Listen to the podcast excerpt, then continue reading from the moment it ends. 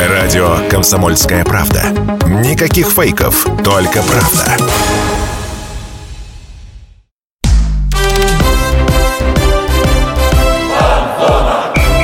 Фанзона. Самарский спорт. За полем и трибунами. Крылья Советов не могут выиграть уже пять матчей подряд. Три в чемпионате и два в Кубке. В прошлые выходные самарцы сыграли ничью с Оренбургом 1-1, а во вторник проиграли «Зениту» в Кубке 0-1. Об этом сегодня поговорим на Фанзоне. Я Дмитрий Кривенцов, со мной, как всегда, Михаил Горюнов. Миша, привет. Да, Дим, привет. Э, и с нами Евгений Егоров, наш коллега, автор телеграм-канала «Мундиалекс». Жень, привет. Привет. Правильное ударение я сделал? Как удобно. Ну, видишь, какой... Подписывайтесь поэтому. Можно называть как удобно. И много там интересного. Главное читать. Да, мне понравилось про Кончайский, про Тихонова, твой материал очень интересно. По, ну, ретро, ретро про алкоголь, который. Хотя там, наверное, не про алкоголь. Да, давай, наверное... про дух времени, так да. скажем. Ну, в любом случае, это интересно. Жень, давай начнем э, с туманного матча в прошлые выходные Крейсайт Фаренбург 1-1. Ты ходил на стадион? Конечно.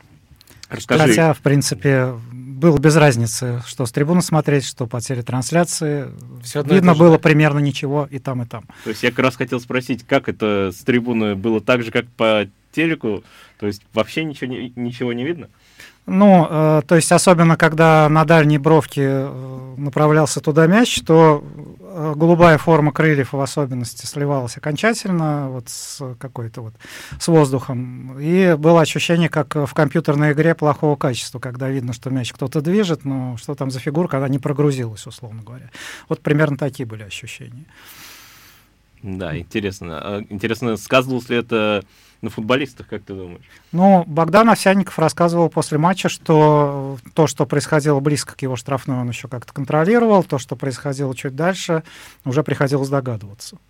Я, кстати, обратил внимание, что на телетрансляции там постоянно были ракурсы разные, то есть операторы тоже столкнулись с проблемами, и они, видать, искали Но выгодные. С основной камеры вообще ничего не было видно. Я смотрел по ноутбуку, и вот я сижу, ноутбук был буквально в двух метрах от меня, и что-то разобрать было вообще невозможно. Ну вот основная камера находилась примерно там же, где ложа прессы, так что можете представить. Ну да, я говорю, я такие трансляции не видел вообще. То есть там постоянно какие-то новые ракурсы, то есть с какого-то с одного бока, с другого. Это, ну, это интересно. Ну, по-моему, не первый матч туманный. В Самаре такой был на моей памяти какой-то еще один. Ну, во-первых, в прошлом году играли со Спартаком, но там, правда, к второму тайму туман рассеялся, и во втором уже э, можно было что-то увидеть, и, кстати, выиграли. Ну, вот настолько плохо, я вот не помню, Женя, вот ты, ты скажи, на твоей памяти ну, было похоже? Если прям вот на моей памяти совсем из дальнего, я могу вспомнить 87 год, когда я только начал ходить на Металлург и болеть. И тогда играли с Пахтакором, также осенью опустился туман, также сыграли, кстати, в ничью, и тогда был еще лимит ничьих, э, и мы уже сыграли 13-ю ничью, то есть за эту ничью еще и не давали очков. И крылья, по-моему, после этой ничьей как раз оформили вылет во вторую лигу. Вот такие у меня не, не очень приятные воспоминания с Туманом, честно говоря. Но очень познавательные. Лимит ничьих, это я вот в первый раз, если честно, я тоже, слышал. А, таким образом боролись с договорными матчами, потому что тогда за ничью давали одно очко, за победу два. И, ну, были, скажем так, это была прям массовая достаточно проблема, поскольку она решалась вот на уровне э, руководства футболом советским. Был лимит ничьих в высшей лиге 10 ничьих, по-моему, в первой лиге 12. Для того, чтобы не расписывали вот эти, э, как бы, дележ очков. Ну, правда, просто стали расписывать, обмениваться победами, э, в общем-то, и поэтому поняли, что смысла нет, и через какое-то время отменили этот лимит. Интересно. Ну, я не знаю, победили ли они таким образом договорные матчи, но просто... А если действительно команды играли равный футбол? То есть тут Настолько равный стоило делать поддавки, наверное. Ну, давайте вернемся в прошлые выходные. И, Жень, вот так, такая погодная обстановка, она могла сказаться на событиях на поле? Ну, в принципе, на событиях на поле сказывается все, что угодно. Вот э, вчера, например, э, э, когда в матче Краснодар-Спартак мы записываем этот подкаст Позавчера. Какой у нас день недели, да. Получается, позавчера для слушателей. А, когда просто скользкое поле, Соболев исполнял пенальти, чуть у него поехала левая нога, в, итоге мяч задел обе ноги, и э, из-за этого мяч отменили. Вот, пожалуйста, вроде бы, ну, ничтожная достаточно вещь, но влажный газон. Чуть более влажный, наверное, чем обычно, и, пожалуйста, это сразу сказалось на результате. Поэтому все, что происходит вокруг, естественно, любые погодные условия, любой там ветер, условно, не знаю, там э, соринка в глаз попала футболисту, все что угодно, э, так или иначе влияет на игру и иногда влияет на результат. Ну, хотел сказать, было ли это заметно с трибун, но возвращаясь к началу передачи, наверное, это Я не, не заметил, чтобы э, как-то э, корректировали свои действия игроки в связи с туманом. Им, наверное, все-таки было видно чуть лучше. А что скажешь вообще по самой игре, вот потому что удалось увидеть, насколько ничья, результат справедливый? Потому что я вот э, за неделю, мне кажется, уже предположил, что будет ничья, с учетом того, что у команд э, и у них была серия поражений, и у нас в чемпионате, по-моему, по три поражения подряд. Э, ну, настолько легко начинал складываться первый тайм. У нас, в принципе, эта история у Крыльев, э, она длится уже достаточно долго. То есть мы достаточно мощно начинаем. И в Питере, кстати, была та же история. Потом, несколько дней спустя. Э, да, и если за это время мы успеваем забить гол 2, а лучше 3, э, тогда э, все как бы окей. К концу матча мы неизменно проседаем. Почему это происходит? Даже, в принципе, Игорь Осенькин, ему задали этот вопрос после матча, он ну, какого-то внятного ответа не дал. Я думаю, что ну, тут возможны всякие варианты, и не факт, что какие-то из них будут правильные. Но в данном а, конкретном случае, я думаю, сыграла роль то, что у нас не было замен в опорной зоне, то есть здоровыми оставались только э, Витюгов и Иванесеня. А, Витюгов э, играет больной уже достаточно долго, у него травма спины там и шеи еще чуть ли не месяц назад, по-моему, была, он вынужден Ну да, с какими-то липучками на поле. Да, и его Несень просто еще не набрал форму, форму просто после очень долгого простоя, там год с лишним у него длился. Поэтому очевидно, что к концу матча они просили, а менять опорную зону просто неким. Да, и это, естественно, в данном случае э, не могло не сказаться на игре, и по большому счету э, мы могли и ничьей-то э, не достичь, э, если бы не решение арбитра, который отменил пенальти. Ну да, я смотрел концовку, и там... То есть я весь матч как бы старался смотреть, но там переключал на классику во втором тайме, каюсь. Справедливости ради тяжело было смотреть такой Да, матч, я к тому, что ну, в концовке, ну, прям очевидно, мне кажется, Оренбург владел преимуществом, и как бы было немного опасно, что крылья могут упустить даже ничью. Жень, это ничья нам в актив или все-таки в пассив? Ну, это будет видно в, по подсчете уже окончательной итоговой таблицы, потому что, ну, никогда не знаешь. Нет, понятно, что в любом случае ничья — это потеря двух очков. Учитывая, что могли вообще проиграть вполне прям реально, да, то есть это зависело вот просто от доброй воли, условно говоря, арбитров, да, на аварии э, непосредственно того, кто посмотрел в мониторе потом э, этот вот эпизод с пенальти. Справедливости да? арбитров, я думаю, там, ну, по-моему, не было касаний. Сам Богдан Овсянников после матча э, прям первым же словом сказал, я задел его. Ого. А, я пересмотрел повтор тоже. И, у, в принципе, у судей были те же самые повторы, которые были у всех. Там полное ощущение, что касания не было никакого. В принципе, известный психологический факт, э, что э, разные участники событий, прям непосредственно участники, могут воспринимать происходящее по-разному. Особенно в динамике, да, то, что я допускаю, что Богдану могло показаться, что он его задел, но он мог его не задевать. Ну, он вот... мог задеть туман. Насколько он был Не знаю, мог задеть кочку на газоне, что угодно, да. Никто не, не знает, что было теперь на самом деле. Э, по видео полное, абсолютно стопроцентное ощущение, что касание не было даже близко. Какие-то вор- ворота Росимона у нас здесь э, Рюноски Акутагавы, когда раз- разные участники событий э, запомнили их по-разному. Да, они в каких-то разных лентах реальности, они где-то вот сошлись в этом тумане, да, какой-то портал у нас открылся. В этом Не, ну, возможно, просто там сказалось и разочарование, опять же, тоже психологический фактор, то, что он сразу поставили, по-моему, насколько я помню, а потом отменили, и да, так поэтому и Овсяников, возможно, в, момент, в моменте просто расстроился так в целом, если говорить, чего крыльям не хватило для победы? Глубины состава или везения? Или в совокупности этого всего? А, конечно, глубины состава, в первую очередь, потому что э, вот эта история с тем, что у нас все равно вылетает постоянно достаточно большая группа игроков, одни подходят, другие тут же травмируются, кто-то травмировался, вроде выздоровел, не успел даже выйти на поле, опять травмировался. И вот эта история длится уже второй год, и, э, ну, в общем, элементарно просто не хватает кем даже вот просто передернуть состав, да, то есть, с одной стороны, у нас сейчас есть у тренеров возможность пол состава полевых игроков менять, но по сути, это опция номинальная. И не всегда просто те, кто выходит ради свежести, они дают э, новое качество какое-то.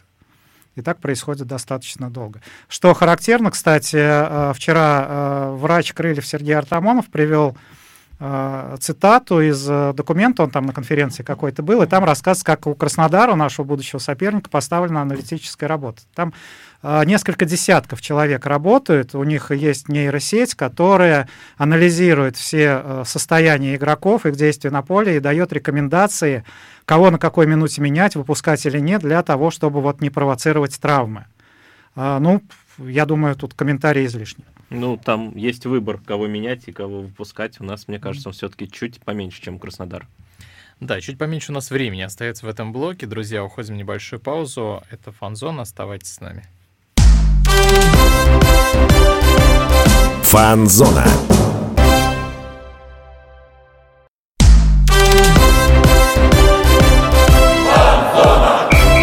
Фанзона. Самарский спорт. За полем и трибунами. Возвращаемся на фан-зону. Дмитрий Кривенцов, Михаил Гуринов. У нас сегодня в гостях журналист, автор канала Мундиалекс Евгений Егоров. Мы здесь говорим подробно о крыльях советов. В частности, поговорили про ничью крыльев с Оренбургом. Не договорили даже, мне кажется. Мы продолжаем говорить про нее. Тогда тебе потому слово. что еще есть несколько вопросов. Э, сначала не вопрос, а ремарк. Ты, Жень, говорил, что в опорной зоне некого выпустить. И вот тут я вспомнил как раз то, что под занавес трансферного окна Э, искали активно центрального полузащитника. Это же все, наверное, из той же оперы, потому что и вот этот Вада, который в Рубине, по-моему, уже два мяча забил, и другие фамилии назывались, но мы так не укрепили эту зону. То есть это проблема идет с лета, как ты думаешь? Ну, вообще говоря, мы подписали Бабкина уже как Но не Бабкин был в, варе... это, в обойме, он, скажем так. Да, он был в обойме. Ну, то есть, э, условно говоря, э, да, если здоров Якуба, здоров Бабкин, то, в принципе, нормально, да, есть у нас четыре опорника, плюс еще Горшков может сыграть в опорной зоне, как это произошло в Питере. То есть, в принципе, особой проблемы нет, да, но вот из-за того, что они вылетают, и у нас полтора опорника получается здоровых, да, вот такая проблема. Ну, все равно, я думаю, не зря искали в центр поля игрока, потому что там мы, наверное, не только про опорника даже речь идет, а в целом про вот эту ось центральную, потому что был и аргентинский какой-то молодой футболист, которого... Толоса, да. Да, Тевис там перекупил себе. Это же тоже центр, и это атакующая была уже позиция. То есть нехватка есть, надеемся, зимой там это еще отдельный разговор, но надеемся, что ее восполнит. Давай еще проговорим про тех, кто в составе. Э, Гаре забил гол Оренбургу после травмы своей, по-моему, это первый его мяч, если я не ошибаюсь. Можно сказать, что он набрал форму? Как он вообще смотрелся? Нельзя сказать, что он набрал форму. Видно совершенно, что после травмы э, вот его попытки идти в обыгрыш, они, э, вот когда он первый матч э, какой-то вышел, ну, просто у него не получалось практически ничего. Сейчас постепенно-постепенно что-то он набирает, но надо просто иметь в виду, что уже соперники тоже достаточно имеют материала для того, чтобы анализировать, как он играет, и, соответственно, противостоять, и ему надо придумывать что-то новенькое в этом смысле. А когда он действует как-то по-новенькому, то надо и партнерам тоже приспосабливаться, что он может сыграть как-то по-другому, то есть новые взаимодействия отрабатывать, а это все, естественно, дело ну, не одного матча. То есть э, Бенхамину еще работать и работать. Но, кстати, возможно, здесь Туман сыграл в его пользу. На этом я предлагаю по Оренбургу заканчивать, наверное. Да, есть еще одна тема. А, Крыльцаетов, я уже говорил в первом блоке. Проиграли «Зениту» 0-1. Жень, как тебе матч вообще? В Кубке. Это в уже кубок. Да, ну, матч мне понравился. Ну, то есть тут такое еще э, интересное ощущение, давно забытое, когда э, матч не имеет никакого абсолютно турнирного значения, ты можешь просто сосредоточиться, получить удовольствие просто вот от, от самой игры. Да, не, и тогда уже по-другому воспринимается. Ну, можно представить, насколько было бы обидно, что Шитов на первой минуте не забил гол, а потом на 87-й мы пропускаем, если бы этот матч что-то решал. Да, а так мы просто ну, порадовались за Ваню Сергеева в очередной раз, полюбовались э, какими-то да, комбинациями, когда «Зенит» давал играть, в отличие от матча в чемпионате, да, другой уровень сопротивления, и ну, это вот такая просто приятная игра глазу. Ну, не знаю, насколько приятно. Я ожидал, что забитых мячей будет все-таки больше, потому что ничего не решающая игра. Я думал, там, ну, 3-4, может быть. Ну, забитых мячей было больше, а, но благодаря руке Коваленко а, на один мяч меньше засчитали. В составе были игроки основы, помимо тех, кто не так часто появляется, да и в целом те, кто не так часто появляется, их трудно там назвать э, игроками глубокого запаса. У нас такого, наверное, вообще нету. Насколько это обосновано, может, стоило дать поиграть Бобру, Лысцову, еще кому-то из молодых? Лысову. Лысову, да. Лысцов у нас ну, уже завершил да. свой путь. А, я так понимаю, что ну, Бобер, во-первых, полтора дня э, назад до этого играл с Панамой, там один тайм, правда, он сыграл, но все-таки он играл, то есть у него нагрузка была. Во-вторых, я так понимаю, Бобер, э, он же выходил вот с Ахматом в кубковом матче и там совершил две результативные ошибки, и возможно, а, его просто немножко берегут, чтобы не, ну, не прибить психологически, потому что против «Зенита» тоже был риск того, что он ну, может э, где-то там тоже да, не справиться да, с таким уровнем сопротивления.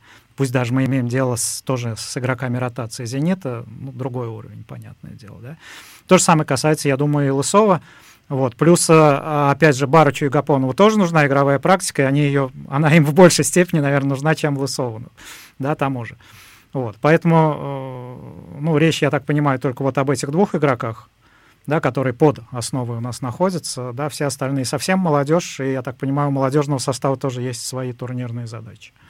То есть здесь это не то, что желание показать хороший результат, а скорее безысходность, да, то, что выбора-то особо нет. Ну да, во-первых, и выбора особого нет. Во-вторых, я думаю, э, я, это чисто моя версия, что поскольку этот матч почему-то выбрали центральным матчем вот в этом кубковом туре, его показывали по федеральному телеканалу, там была программа целая, ну и, э, наверное, было пожелание со стороны организаторов и титульного спонсора турнира, чтобы это все-таки был не матч фантома, а ну, чтобы это было нормальное противостояние. Пропущенный мяч, э, который засчитали мне показалась немного странная какая-то игра защитников. Сергеев э, пробежал просто между двумя нашими защитниками. То есть здесь э, сказалось отсутствие мотивации или как ты это объяснишь? Ну, во-первых, Барыч уже, наверное, набегался к тому времени, а Евгеньев только вышел и просто элементарно не вошел в игру, и между ними просто вот еще не, не сложилось взаимодействие. Ну, а как Ваня может проскочить между игроками, это все мы знаем. Сергеев регулярно забивает крыльям. Это вообще что? Это, это знание соперника или это крылья, как он сказал, его команды? Ну, Сергеев, во-первых, регулярно забивает примерно всем, а, даже Резонно. ходя на замену. Вот, поэтому, а, ну, тут он, конечно, посмеялся насчет своей команды. Это был такой каламбур. Он сказал, во всех смыслах моя команда. Вот, я не думаю, что здесь имеет значение, кому именно он забил. Ну что, крылья так, а, можно сказать, бесславно вылетели из этого розыгрыша Кубка России, не расстраивает? Расстраивает, конечно. В принципе, э, э, я со многими спорю в этом смысле, но я считаю, что для таких команд, как «Крылья», э, Кубок России всегда должен быть вообще самым первым приоритетом, потому что, ну, не вылететь мы в принципе не вылетим ну, при вот этом уровне Тук игроков. Тук-тук-тук, но в целом, как бы, ну, мы не должны вылетать, да, при таком уровне команды, да.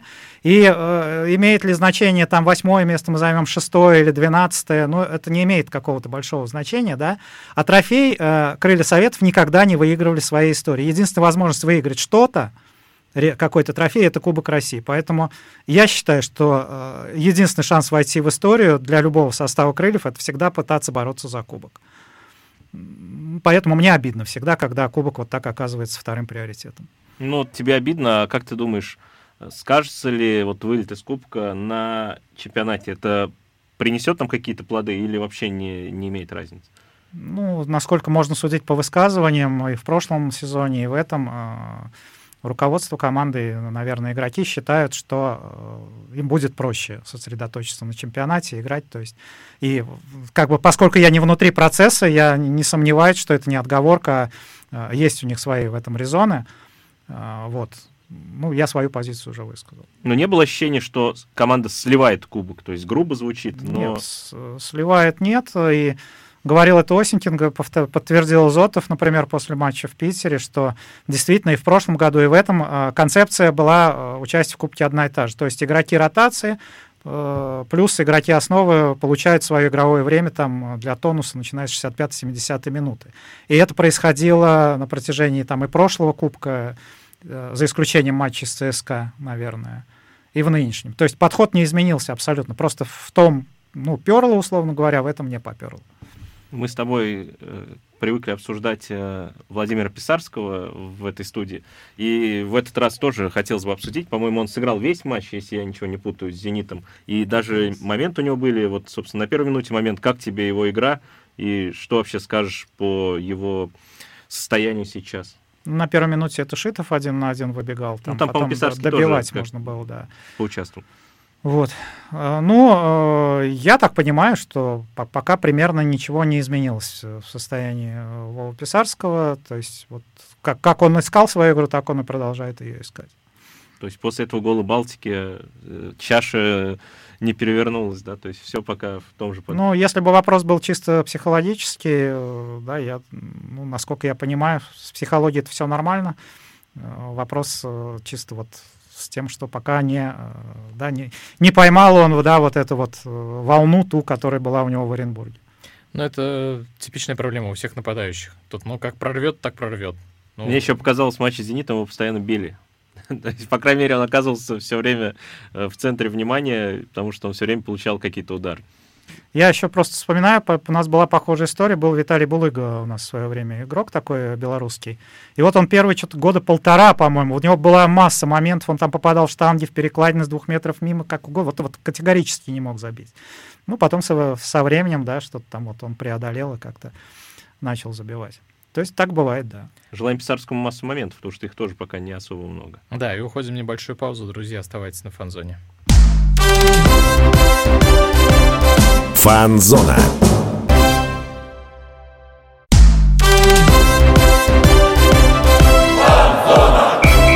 Фанзона. Самарский спорт. За полем и трибунами. Возвращаемся на фан-зону. Дмитрий Кривенцов, Михаил Гуринов. У нас сегодня в гостях Евгений Егоров, автор телеграм-канала «Мультиалекс», спортивный журналист. А, мы здесь с Женей обсуждали матч с Оренбургом, обсуждали матч с «Зенитом». Миш, все обсудили? Да, я думаю, да, по «Зениту» все. Предлагаю Я вот в завершении темы с Писарским а, вот тут еще вспомнил, а, был такой Марио Гомес, футболист сборной Германии, и у него в сборной одно время был период, когда он просто невезучий. Я помню матч с Финляндией, был 3-3 закончился, когда Гомес имел какое-то невероятное количество моментов, там не попадал с метра, и даже с ленточки умудрился вынести мяч, который направлял его партнер. То есть такая была степень невезения, э, но ничего, со временем он стал основным форвардом сборной но Германии. Мы надеемся, что Писарский будет играть как Марио Гомес. Как минимум, Это будет очень даже неплохо. Да, Марио Гомес э, сильный был футболист. Но я думаю, по кубку все. И у нас, и... И у крыльев, да, закончили. Предлагаю перейти к матчу с Краснодаром. Жень, что ждешь от этой игры? В воскресенье уже 5 ноября, если я не ошибаюсь. В 3 часа дня по самарскому ну, вот времени. Э, уже э, Ивич э, высказался в том смысле, что он знает, как играть против Крыльев Советов, считает в ряду самых соперников, да, они там играют и с ЦСКА, и с Зенитом, и с Крыльями, но вот он Крылья назвал самым сильным соперником в этом ряду. Я думаю, здесь ну, есть момент комплементарности к тому, что он готовится. То просто... он, он лукавит, да, немножко? Да, немножко лукавит, имея в виду, что просто каждый следующий соперник для нас самый важный, там и самый, самый серьезный. Да, но с другой стороны, я думаю, он прекрасно помнит э, концовку э, матча Кубкового весной, когда спокойно 2-0 вел Краснодар и в компенсированное время два мяча пропустил. Вот. Так что э, этот матч, я думаю, напомнит своим игрокам э, в том смысле, что ну, нельзя им ни в коем случае расслабляться все 90 минут. Тем более, что в прошлом матче чемпионата Краснодар потерпел первое поражение от ЦСКА. И я думаю, что по части настроя у Краснодара проблем не будет. Э, по части игры, игры э, ну, как бы все мы знаем, каким выглядит Краснодар в этом году. Он сильно прибавил в организации. И, честно говоря, э, ну, остается только надеяться, что Игорь Витальевич э, что-то такое придумает, как можно противостоять такому Краснодару. Но в целом, мне кажется, у нас не самая плохая статистика по матчам с Краснодаром, в том числе и на выезде. Потому что были победы и ничья вот в прошлом сезоне. Ну, смотрите, была одно время статистика, когда мы выигрывали вообще вот и в первой лиге находясь э, там в кубковых матчах, и там заведомо, будучи слабее, да, просто была целая серия, несколько лет длилась, когда крылья выигрывали у Краснодара в любом состоянии. Потом была серия, когда выигрывал только Краснодар, вот. Если мы вспомним какие-то последние победы над Краснодаром, то они достигались скорее вопреки, чем благодаря. Там где-то везло, где-то судейские решения были в нашу пользу. Вот. Поэтому я бы тут не обольщался э, совершенно в смысле статистики. У нас а, по составу есть какие-то, может быть, ты смотрел уже, какие-то возвращения от, от травмы или от дисквалификации, за счет ну, чего можем укрепиться по сравнению с матчем с Оренбургом? Такие вещи тренеры очень не любят озвучивать, стараются до последнего держать в секрете, кто э, выздоровел, кто нет. Э, врач Крыльев Сергей Артамонов вот на днях сказал, что Якуба с Костанцей тренируются в общей группе. Они тренировались и перед «Зенитом». Вот. Выйдут ли они, не выйдут ли они, э, не знаю. Ну, а весь оста- остальной состав, он примерно тот же самый. У нас тут особых вариантов-то нет. Ну, Цыпченко мы пока не ждем. Цыпченко не ждем, я думаю, очень долго еще. Чья потеря вот из тех, кто сейчас в лазарете, на твой взгляд, э, самая серьезная? Вот э, опорная зона все-таки Якоба и Бабкин, я думаю. Мне кажется, Костанца тоже не хватает. Ну, Костанца, что... да, конечно же. Да. Тогда такой вопрос. За счет чего крылья могут зацепиться за победу, за ничью хотя бы? С таким-то Краснодаром. Да. Вот э, я уже озвучил, что это вопрос к Игорю Осенькину, потому что я лично, не будучи специалистом, да, немножко ну, без оптимизма жду, честно говоря, этой игры. Я не представляю, как э, нынешние крылья со своими проблемами могут противостоять организованному нынешнему Краснодару. Дим, ты как э, человек неравнодушный к Краснодару, может быть, у тебя есть мысль на это? У меня, не, у меня нет ответа, потому что ну, Краснодар сейчас в полном порядке. Краснодар избавился от своих проблем, от многих. Да, ему не повезло в матче с э, ЦСКА, но, тем не менее, Краснодар сейчас явно сильнее. Единственное, что в начале сезона очень долго у Краснодара было всего три пропущенных мяча, и вот уже несколько матчей, когда он пропускает по два. А, вот это вот такой сдержанный повод для оптимизма. То есть где-то как-то можно а, в начале матча, как правило, они пропускают по эти два мяча, как-то, как-то вскрывать их. А у нас в этом сезоне с реализацией все более-менее неплохо. Мы в списке лидеров по забитым мячам, поэтому...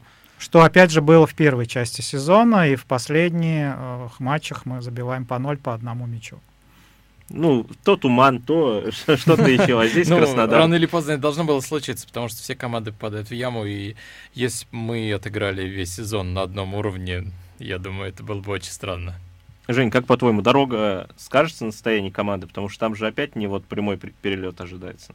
Ну, а про это, в принципе, что говорить? Все, все команды ездят в Краснодар да, таким способом. По, да, игроки рассказывают, что не, не очень это приятно 6 часов в автобусе трястись. А, да, да, это сказывается. Ну, тем не менее, это просто да, реальность, которую тут даже обсуждать нечего. Да, ты, ты сказал, все команды ездят в Краснодар таким образом, и как обычно, и как правило, уезжают без очков. Да, то есть не, немного не оптимистично у нас все это звучит. Ротенберг называл это самолетными ногами. Это будет э, я не знаю, как поездовые нога, ноги-ноги. Так а, крылья ездят автобусом из Ставрополя, они поездом не пользуются. Ну, тогда ав- автобусные ноги, так назовем. Это, возможно, еще тяжелее. Давайте тогда по классике прогноз на счет. Жень, какой будет счет в этом матче? Mm. Хотелось бы очень ошибиться, но я думаю 2-1 в пользу Краснодара. Я думаю 3-1 в пользу Краснодара. Но mm. надеюсь на ошибку, конечно. Ну, я думаю, что будет 2-2. То есть вот, вот такое должно же быть какое-то...